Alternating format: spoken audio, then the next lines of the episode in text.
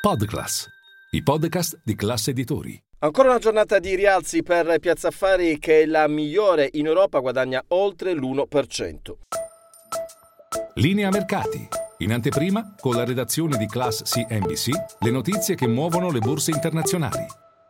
Il Fuzimib adesso vede i 28.000 punti, bene quasi tutti i settori oggi a partire dagli industriali con Stellantis che guadagna oltre il 3%, il gruppo Renault ha rivisto a rialzo le stime per l'esercizio 2023. Questa notizia ha avuto un effetto un po' su tutto il comparto automotive. Molto bene su Piazza Affari anche i titoli del comparto finanziario come Unicredit, ma anche l'oil and gas, tra cui Tenaris e Saipem. Saipem che oggi ha chiuso due nuovi contratti, uno per attività di offshore in Medio Oriente e l'altro per lo sviluppo di droni sottomarini in Brasile. Ne aveva chiusi due contratti anche due eh, giorni fa quindi in una settimana ha chiuso commesse per oltre un miliardo e mezzo di dollari. Tra i titoli più venduti invece c'è Nexi che cede circa l'1%, qualche calo anche